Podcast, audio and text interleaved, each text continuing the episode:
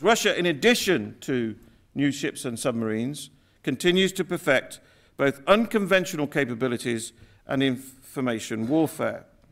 And there is a new risk to our way of life, which is the vulnerability of the cables that crisscross the seabeds. Niet alleen ter land en in de lucht kunnen internationale spanningen hoog oplopen. Ook op zee kunnen bewegingen vijandelijke reacties uitlokken. Zo gingen afgelopen zomer de alarmbellen af toen het Russische spionageschip Yantar voor de kust van Ierland werd gesignaleerd. Want ook onder water spelen allerlei belangen, van bedrijven als Facebook en Google tot wereldmachten als China en de Europese Unie. Maar wat onder water zit, komt niet snel aan de oppervlakte.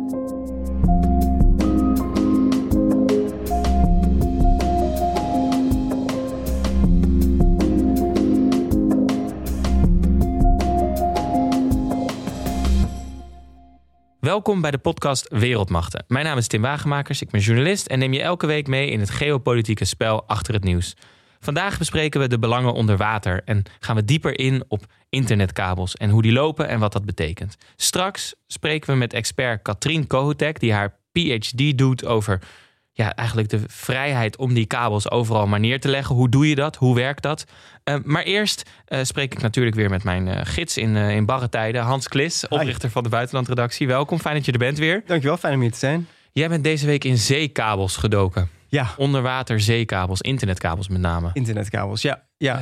hoe, hoe, hoe, wat, hoe is dat en wat voor wondere wereld heb jij je begeven deze week? Nou, het is een behoorlijke rabbit hole van marine-enthousiastelingen en en spionage eigenlijk. Deep Sea Twitter is, uh, is, is, ja, gaat diep. Gaat diep. Deep Sea Twitter? ja, Deep Sea Twitter. Ja, mensen die alles weten van, uh, van internetkabels, van uh, de machten die, er, die ze proberen te saboteren of te, af te tappen. Ja. Ik kwam er dus achter bijvoorbeeld dat wat wij de cloud noemen. Hè, wij, wij slaan alles op van onze van, datingprofielen tot aan onze ja. babyfoto's slaan we daar allemaal op. Cloud, wolken, lucht. Ja, maar dat is, uh, dat is helemaal, geen, uh, helemaal geen lucht. Dat is gewoon allerlei, uh, gewoon allemaal kabels die op de zeebodem. het is gebakken lucht. Het is gebakken lucht, ja, ja. ja. 99 of 95 tot 99 procent van al ons internetverkeer, het internationale internetverkeer, gaat gewoon via de zeebodem. Ja, maar twee weken terug hebben we een uitzending gehad over de ruimte. Ja. en heel vaak als ik aan internetverkeer en, en, dat soort zaken denk, dan denk ik aan satellieten. Mm -hmm. Maar eigenlijk in die week dat jij er nu ingedoken bent, zeg je onder water moet je kijken. Want daar speelt er misschien wel veel meer af. Ja, ja want onder water zit, zit eigenlijk ons internet. En steeds meer uh, ja, gaan, gaan landen ook ja, de diepte in om ja, daar een beetje mee te ja, morrelen eigenlijk met dat ja. internet. Ja, maar wat, wat is er dan aan de hand als we, als, als we geopolitiek naar die zeekabels kijken? Want dat gaan we natuurlijk doen vandaag. Ja. Wat is dan precies waarom het relevant is om het daarover te hebben? Want die kabels liggen er, daar gaat internet doorheen.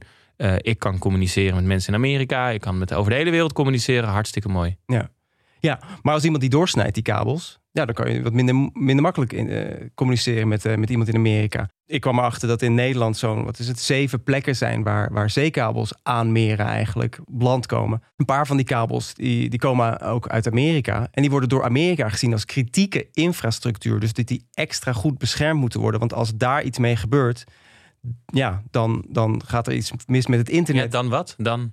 Dan uh, sowieso gaat het internet trager. Maar uh, als je kijkt naar uh, het internet, iedere dag gaat daar 10 biljoen dollar, zeg maar 10 biljoen euro, 8, 8 biljoen euro, gaat daar dagelijks aan financiële transacties rond. Ja. En dat is dus 11 keer het BBP van, van Nederland, dus jaarlijks. Ja, en als iemand daarmee gaat, gaat kloten, eigenlijk, ja, dan, dan lopen transacties mis. Amerika gebruikt, uh, voor, gebruikt die kabels ook voor bijvoorbeeld drones te besturen in het buitenland. Nou, dan vallen die misschien wel uit de lucht. Kunnen ze militair niet meer optreden. Uh, eigenlijk, we regelen alles met internet. Bankieren, uh, alles. Maar als jij zegt van ja, als, als ze dat doorknippen of als er iets mee gebeurt, dan hebben we daar flink last van. Het is kritieke ja. infrastructuur. Maar hoe realistisch is dat? Heel realistisch. Ieder jaar zijn er zo'n 100 incidenten met vissersboten sowieso. Uh, die dan kabels ja, kapot maken. Uh, door bijvoorbeeld dat het anker sleept over de bodem en dan zo'n kabel kapot trekt. Uh, je zag in 2006 bijvoorbeeld dat een aardbeving... Ja, die zorgde ervoor dat er een paar kabels rondom Taiwan kapot gingen. Het, maandenlang deed het internet het daar slecht. En in 2000, wat is het? 2008 was er een schip dat een kabel doorsneed bij de kust van Egypte. En toen uh, zaten 75 miljoen mensen in, in Zuidoost-Azië en Zuid-Azië eigenlijk zonder internet even. Ja, ja, ja. Dus dat- Want daar gaan we het dus vandaag over hebben. We gaan het hebben over wat er door die kabels gaat. Mhm. Hoe je die misschien ook kan neerleggen. Daar hebben we de expert voor zo meteen. En ook hoe dat geopolitiek gebruikt wordt. Ja. Ehm, maar het is natuurlijk wel actueel. Hè? Want in mijn introductie noemde ik al even dat Russische spionageschip. Klopt. Dat voor de kust van Ierland werd gesignaleerd. Ja. En ik herinner me dat Ank Bijleveld, onze minister van Defensie, eh, ook heeft opgeroepen van we moeten onze internetkabels beter gaan beveiligen. Ja. En dat was naar aanleiding van Yantar, Ja. die eh, ronddobberde rond die kabels, Ja. het Russische schip. Ja, Wat en is daar precies aan de hand? iedereen is zich eigenlijk wel bewust van de bedreiging van hackers eh, op, op internet, op, op alles wat we doen. Maar ja, die internetkabels, dat zijn gewoon een soort van dikke tuinslangen die eigenlijk over de bodem gaan. Die zijn heel kwetsbaar. En je ziet dat landen zoals Rusland en China en de VS steeds meer bewust zijn van die kwetsbaarheden van die, die kabels. En dat je daar ook gewoon, je kan hem ook opensnijden, je kan er ook intappen. En dat is een stuk makkelijker dan hacken. Eh, in, in maandenlang een hack plegen en dan om in een systeem te komen. Als je gewoon bij de bron kan zijn en gewoon in die, Ja. in die kabel kan snijden en, en daar kan aftappen wat daar gebeurt. Lopen we dan eigenlijk, als je deze aflevering luistert en denkt hoe moet ik dit plaatsen, lopen we dan eigenlijk de- deze aflevering voor in de zin van we, dat wereldleiders op dit moment zien dat dit de komende jaren een groot dossier gaat worden ehm, en dat ze daarop willen voorbereiden. Ja. Dat dat de reden is dat ze dit nu op tafel leggen. Ja, want het eh, schip, het Jantar-schip, dat ligt trouwens nu voor de Noorse kust. Toevallig ook boven een internetkabel tussen eh, Noorwegen en Denemarken. Ja, dit is iets wat steeds meer op de agenda komt van, eh, van landen. De, VS bijvoorbeeld heeft laatst eh, twee eh, kabels van Facebook en Google geblokkeerd, de bouw ervan. Omdat, ze, omdat ze aanlandingspunten zouden hebben in Hongkong. En dat wordt gezien als onveilig, want ze zijn bang, of de VS is bang dat China dan gaat aftappen op die kabels. Dus we hebben liever eigenlijk dat die kabels rond China heen gaan en gewoon daar niet aan land komen.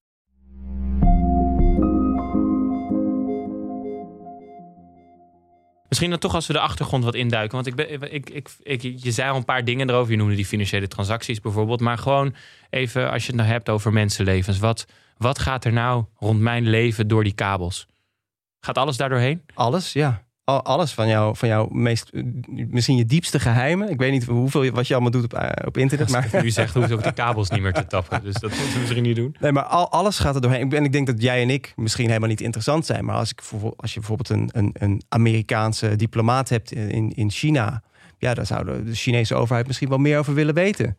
Uh, daar zou dan op gezocht kunnen worden uh, met, het tappen. Kun je, als je grootschalige informatie uit die uit die kabels haalt, zit daar misschien wel iets tussen over die diplomaat. Maar hoe, hoe kun, kun je op dit moment die kabels tappen? Dat is heel lastig om te zeggen, omdat het heel geheimzinnig eigenlijk is. Ik zat te kijken op een uh, YouTube-kanaal van, uh, van een uh, oude marinier, Subbrief. En die zegt het meegemaakt te hebben. Die houdt al die schepen in de gaten die beticht worden van het tappen in die, in die, in die kabels. Die zegt dat het kan. Maar ja, het is heel lastig bij het doorsnijden van zo'n kabel, wat er dan zou moeten gebeuren op duizenden kilometer of duizenden meters diepte eigenlijk. Er zit elektriciteit, gaat er ook door die, uh, door, door die kabels.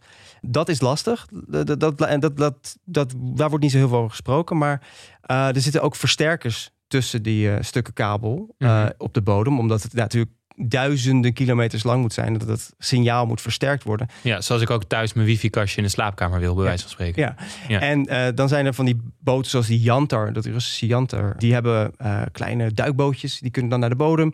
En die voeren daar dan wat uit. Zo uh, wordt, wordt gedacht dat ze dat doen. En dat ze daar bijvoorbeeld apparaatje ja. neerzetten en ja. dan aftappen. En dat lijkt een beetje op hoe in de Koude Oorlog ook op telecom, andere telecom draden dat ook uh, gedaan werd. Ja, maar het is eigenlijk dus de kunst van het afpellen om dit te snappen. Je, je, Ja. ik bedoel, dit, dit is meer, je redeneert omgekeerd. Of dat doen analisten. Die zeggen eigenlijk, dat schip is daar niet voor niets. Ja. We zien die activiteit. Ja. De enige reden waarom ze daar zouden kunnen zijn... is om te onderzoeken of het mogelijk is om die kabels te lezen, te tappen. Of zoals vaker met Rusland bijvoorbeeld uh, de, de, uh, zo is, is dat ze gewoon uh, mensen op ja, een beetje bang willen maken. Dat ze van kijk eens, dit zouden wij misschien wel kunnen doen. Een beetje die illusie wekken. Daarom zit bijvoorbeeld misschien die Jan daar nu voor de Noorse kust om dat te doen. Om gewoon even wat spanningen op te laten voeren. Want landen moeten dat dan wel weer in de gaten houden. En het kost weer allemaal Ja. Want als je kijkt naar voorbeelden, hè, want het is natuurlijk niet zo.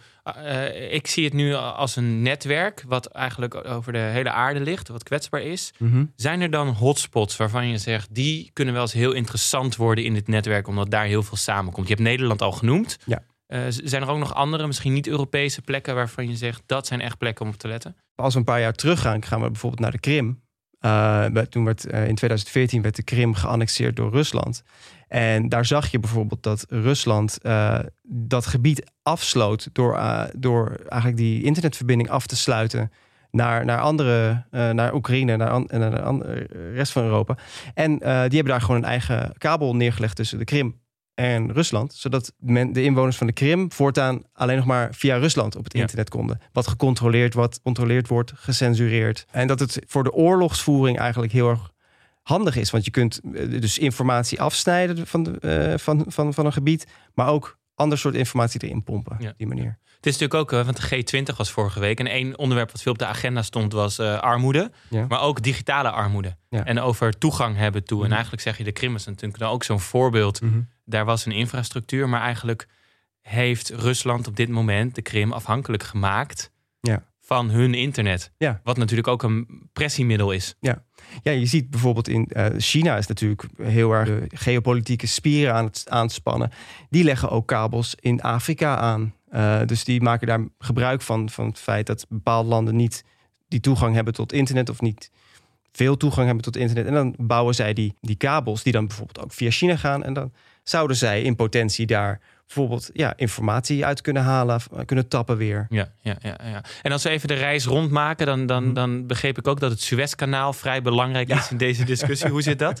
Nou, we, we, zagen natuurlijk afgelopen zomer zagen we die mooie die Evergreen uh, de containerschip wat de, de Su het Suezkanaal blokkeerde. En dat was heel erg emblematisch voor voor die hele supply chain crisis. Ja, dat duurde crisis. weken hè, voordat hij gedraaid was. En, en, en, er stond een enorme file van handel Ja, en boten. We komen nu nog steeds heel lastig aan spullen, onder andere door, door dat. Uh, maar door het Suezkanaal gaat, gaan 15 internetkabels. En uh, die verbinden eigenlijk zo'n 2 miljard mensen aan internet in de regio, in Azië en uh, in, in Afrika. En als daar ja, een evergreen die kabels zou doorsnijden, een soort van blokkeren, ja, dan zouden er gewoon ja, dus 2 miljard mensen opeens heel slecht of heel traag internet hebben en afgesloten zijn van banken. Dat, zorgt voor heel veel instabiliteit in natuurlijk. Maar ze hebben niet uh, op andere plekken nog kabels die dat kunnen opvangen. Niet altijd. Dat, Nee. dat Suezkanaal, dat is ongeveer, daar gaat alles doorheen. En kabels en internet dus. En Ja. dat kan natuurlijk opgevangen worden. Maar ja, het is wel een he- dat duurt weken, misschien wel maanden om Ja. op het oorspro- oorspronkelijke pijl te brengen dan.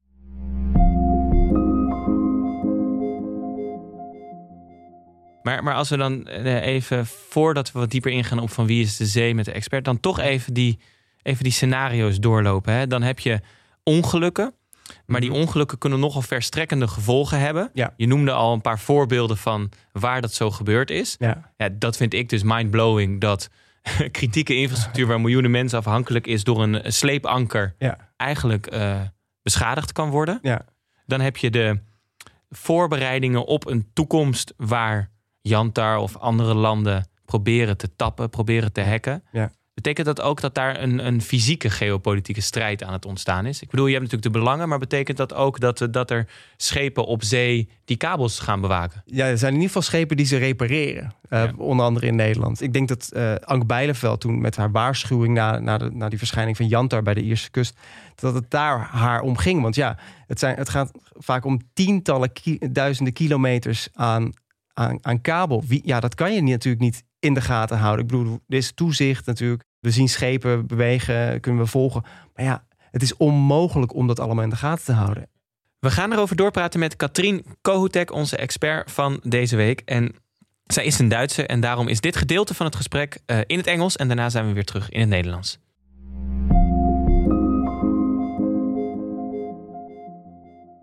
We're talking to Katrien Kohutek, and she's a PhD candidate in law at the Walter Schuking Institute for International Law at the University of Kiel in Germany. And her PhD is about the content and limitations of the freedom to lay submarine cables. Welcome, Katrien. So, what if I would like to lay some internet sea cables? What should I do?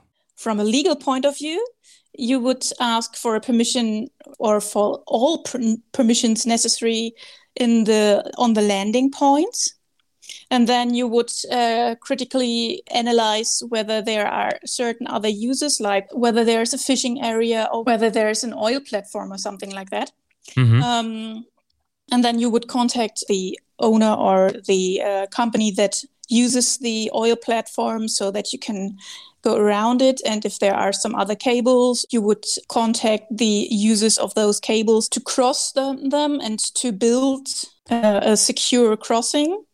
And then you can go on. But on the high seas, there's no one that you need to ask for a permission.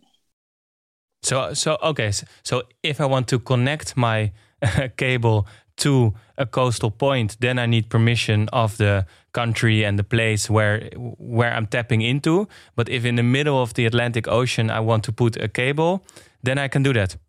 Yes, and uh, you would like to you would like to contact the International Seabed Authority as well, because this is the authority that regulates the extraction of minerals from the so-called area, which is the bottom of the high Yeah. seas.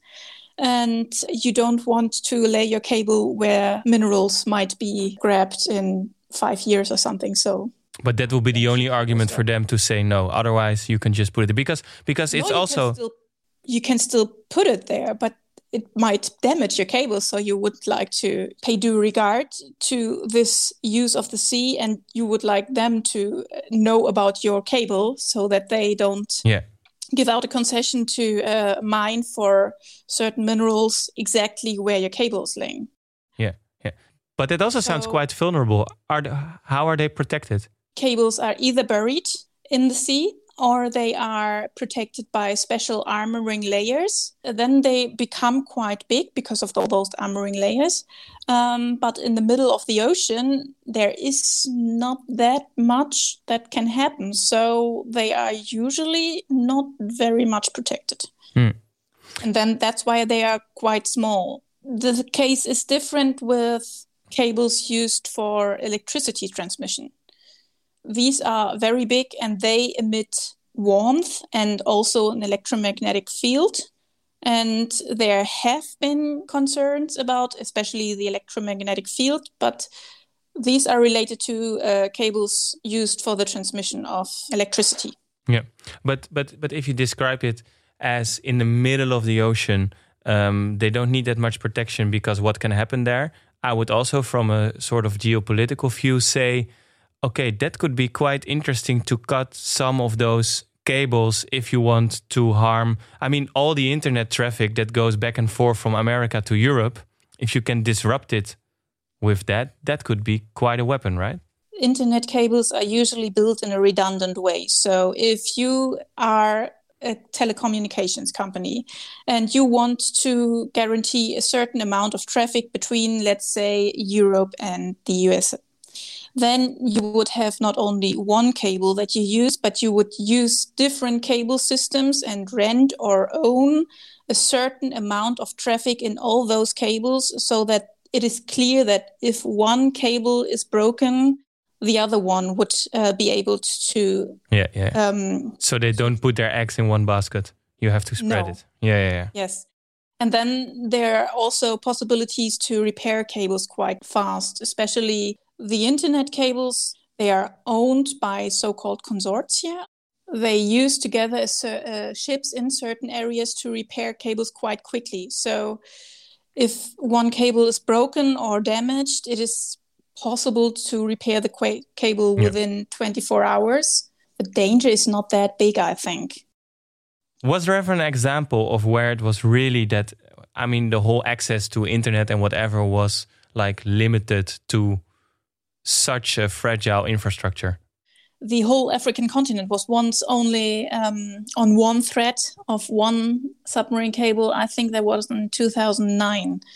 So yes, there was once a one thread internet connection. And how did they deal with that? They they laid more cables, Um, or is it right still one cable? Facebook is actually laying a whole cable system around the whole African continent, together with I think two other Chinese companies. But then maybe that also means that uh, the African continent or uh, in the southern part of Africa becomes more dependent on companies like Facebook and those two Chinese companies to be able to have access to internet. Yes. Wow, so it's not just the social media, it's also your gateway to internet. Yes, um, it's not only Facebook, it's also Google that is uh, now building its own in- infrastructure and actually laying its own submarine cables to provide internet services. Yes. Wow. Can you give an example of how much it costs to lay a cable? Well, if you want to lay a cable system, a trans-Pacific cable system, you pay about 1 billion US dollars. So it's quite expensive. Yeah, so that's also the answer to why companies are conglomerating together to be able to do this. Yes, only companies like Facebook or Google can actually or can actually actually afford to to pay pay that that amount of money. And I have to have to correct myself. It is unknown with which companies uh, Facebook builds the cable system around the African continent. But uh, the sea, uh, sea cable project of Google is owned by Google alone. It's called Curie. Okay. Uh, lastly, maybe if you think about because there is an international cable protection committee, I think that's mm -hmm. privately owned, right? It's a private or it's a non-profit corporation. Yes. Yeah, yeah, and and you started this conversation by saying it's critical infrastructure, um, mm-hmm. but the committees and the way it's worked is mostly private. I mean, they have to ask permission to the country where they want to lock their cables, but not yes. On the high seas, mostly private. Do you personally uh, worry about that? I thought, think that submarine cables have always been under the radar of states. So usually people didn't think about the submarine cables so much for quite a long time because they always thought that international telecommunications works via satellites, uh, which isn't true any longer, but was for some time. And I think it's just a development that's just taking place now that has happened in other areas of international business as well. Yeah. So yeah. I think it's not it's not really a problem. So is there a conversation about this internationally and um, what do you think would be necessary? Uh, no, there are is a lot of conversation about it, and the ICPC is actually quite active in putting this issue forward. So, uh, since 2012, the United Nations refers to submarine cables as critical infrastructure in its annual resolution on the oceans and the law of the sea. And I think there are necessary developments that need to take place. For example, would be really helpful to have a certain register for international cables so that we can know which state is actually responsible for protecting it and responsible if there are any issues with the marine environment and such stuff. But it's not a real big problem. I no. think it's I think it's a problem that can and will be solved. Yeah, yeah, yeah. But in the end, um, we first need to know where they are, how it works, and and and maybe how it's being laid down on the earth before we can even have a conversation about what we want with it and how we view it. So maybe that conversation is slowly starting, but yeah, it's yeah. slowly starting. Yes, it yeah. is, but it but it, it, takes place. Great. Thanks for that, uh, Katrien Kohutek, expert in international law and writing a PhD on the content and limitation of the freedom to lay submarine cables.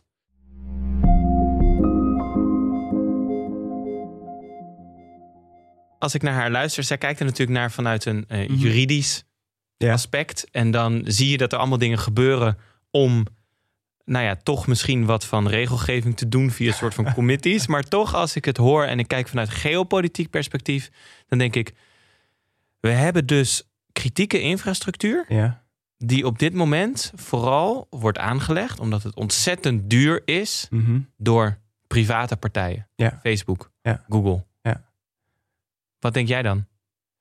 Kunnen we die bedrijven allemaal vertrouwen? Ik bedoel, het, gaat, want het gaat natuurlijk niet alleen maar om die Facebook. Het is ook Amazon. Het zijn ook al die Chinese bedrijven. Het zijn durven we die wel te vertrouwen met al onze informatie? Ik bedoel, Facebook hebben we dat natuurlijk al lang gedaan, maar... Ja, ja. Want, want waar wij eerder zeiden is dat, hè, dat uh, onder water, er, er, is wat bescherming, maar er is niet echt iets dat dat patrouilleert. Het kan doorgeknipt worden, maar dat is natuurlijk wel een hele duidelijke daad van agressie. Als je dat doet, dan moet je wel echt ballen hebben om dat te doen.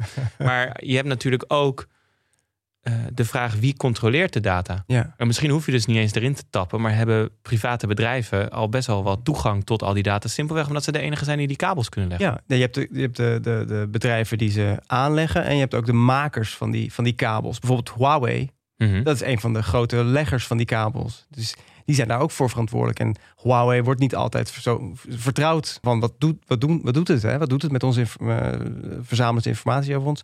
Nou, als zij de kabels leggen, ja, wat gebeurt daar dan mee? Ja, ik bedoel, Facebook, ja, die kunnen we ook niet echt vertrouwen. Als, uh, hebben, hebben we geleerd met onze data. Ja. Wat doen ze ermee? Dat is eigenlijk de vraag. Ik bedoel, doorknippen is inderdaad misschien een hele grote daad. Maar ja, er gaat gewoon van alles doorheen. En dat geef je zelf uit handen.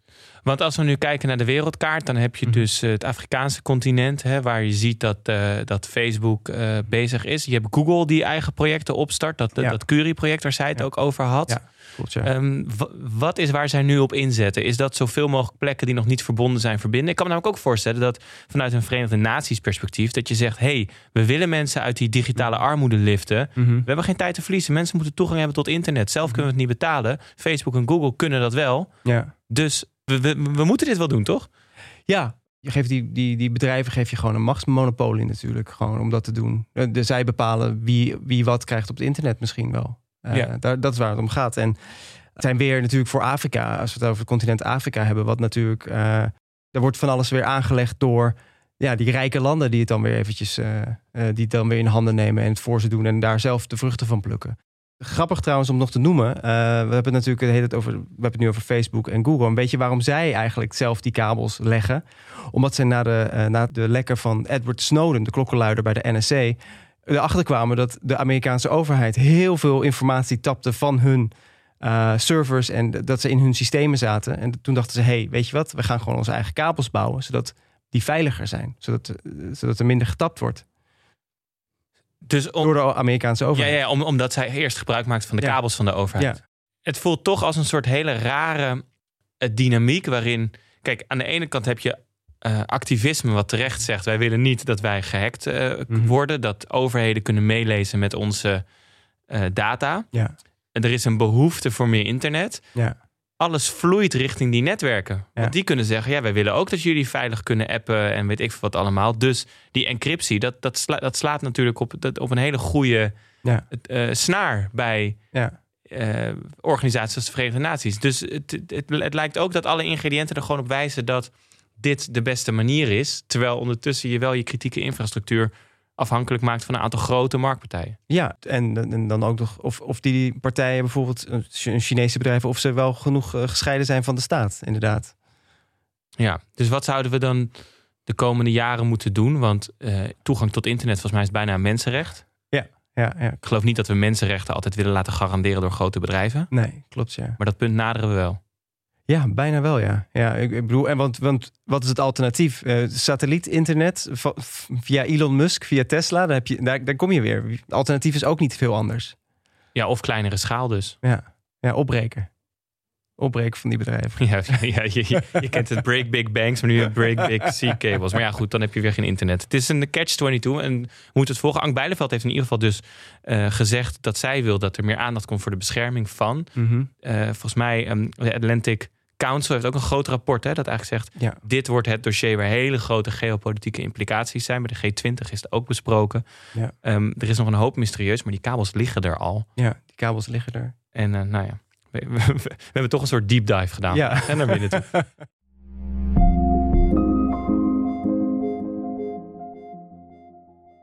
Wat heb jij deze week meegenomen als geopolitieke leestip? Iets wat helemaal niet te maken heeft met, uh, met internetzeekabels. Uh, ik heb het boek hier bij me. Het is weer een boek geworden. Het is Our Bodies, Their Battlefield, What War Does to Women.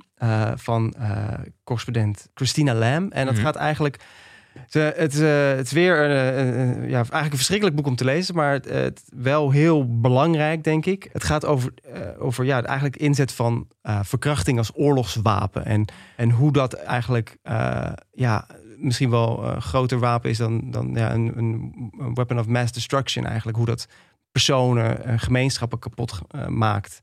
En het gaat van, van Berlijn 1945 tot aan Myanmar nu, waar het allemaal gebeurd is. En ik denk dat het ook heel actueel is uh, als je kijkt naar de situatie in Ethiopië met de burgeroorlog daar. En ik zou het iedereen aanraden, omdat het gewoon, ja, het is, het is iets wat nu pas een beetje op de, op de radar komt van de internationale rechtspraak. Uh, ja. Verkrachting als oorlogswapen. En dat uh, gaan we denk ik in de veel, meer zien, denk ik ook. Ja, ja en toch ook weer, dat, weten we toch eigenlijk al eeuwen, dat, dat mhm. altijd als er conflict is, dat vrouwen als eerste het slachtoffer zijn. Ja. En, en dit boek, uh, geen lichte kost, nee. geen uh, makkelijk boek, nee. Uh, onderschrijft dat nog maar eens. Ja, oorlogsmisdadigers worden ook heel vaak niet veroordeeld op dit soort atrocities, maar gewoon op, de, op moord of zo. Maar dit is eigenlijk iets waar ze ook op afgerekend moet worden. Ja, ik, ik, ik, ik heb zelf ook nog wel iets wat, wat een beetje uh, nou, wat in ieder geval misschien het even weer de andere kant op slaat richting vrouwen die mhm. fantastische dingen doen. Uh, namelijk uh, één conflict situaties, waar mhm. vrouwen soms ook vaak de redding zijn, omdat die, omdat die mannen er allemaal niet uitkomen. in ieder geval, ik heb lang bij de Bali gewerkt en mhm. ik wilde toch even zeggen, volgende week is daar een programma, het heet Oorlog in Afghanistan, The War on Terror. En dan kan je naartoe, is 9 november om half negen. En daar komt dus Fazia Koufi. En zij was de eerste vrouwelijke vicevoorzitter van het Afghaanse parlement. Wow. En ze behoorde tot de Afghaanse delegatie bij de vredesonderhandelingen met de Taliban. Mhm. En daarin heeft zij uh, eigenlijk ja, in die onderhandelingen en in haar hele carrière is zij alleen maar bezig met het verdedigen van vrouwenrechten. Mhm. En nou ja, om nog maar eens aan te geven, ze heeft meerdere aanslagen op haar leven overleefd. Oh, omdat ze dat tot haar zaak maakt. Het is echt heel bijzonder dat ze, dat, dat ze in Amsterdam en in Nederland is. Dus uh, Gatol Katawasi, programmamaker, heeft dat gemaakt. Dus als je er naartoe kan, het is ook online te zien trouwens, uh, is ook echt nog wel interessant. En over, daar hebben we nog geen aflevering aan gewijd, maar wat daar nu in Afghanistan gebeurt, is ook echt wel een wereldmachten ja, ja. aflevering waard. Dus een hoop te lezen, een hoop te zien deze week. Um, we gaan het hierbij laten. We, we komen weer uh, onder water vandaan. Uh, we komen weer uh, boven, boven water op aarde. bedankt Hans weer. Fijn dat je er was. Dankjewel. Um, ik wil ook nog Katrien Kotek bedanken, onze expert van deze week. Wil je de leestip van Hans terugvinden of meer informatie over de avond in het debatcentrum De Bali? Ga dan naar vriendvandeshow.nl slash wereldmachten. En daar kun je al informatie vinden. en je vindt ons ook op Twitter. Ga dan naar het account Wereldmachten. Dit is een podcast van Dag en Nacht Media in samenwerking met de Buitenlandredactie. Productie door Esther Krabbendam, redactie door Meerte van Munster, montage door Jeroen, sturing en eindredactie door Anne Janssens. Muziek is van Studio Cloak. Tot volgende week.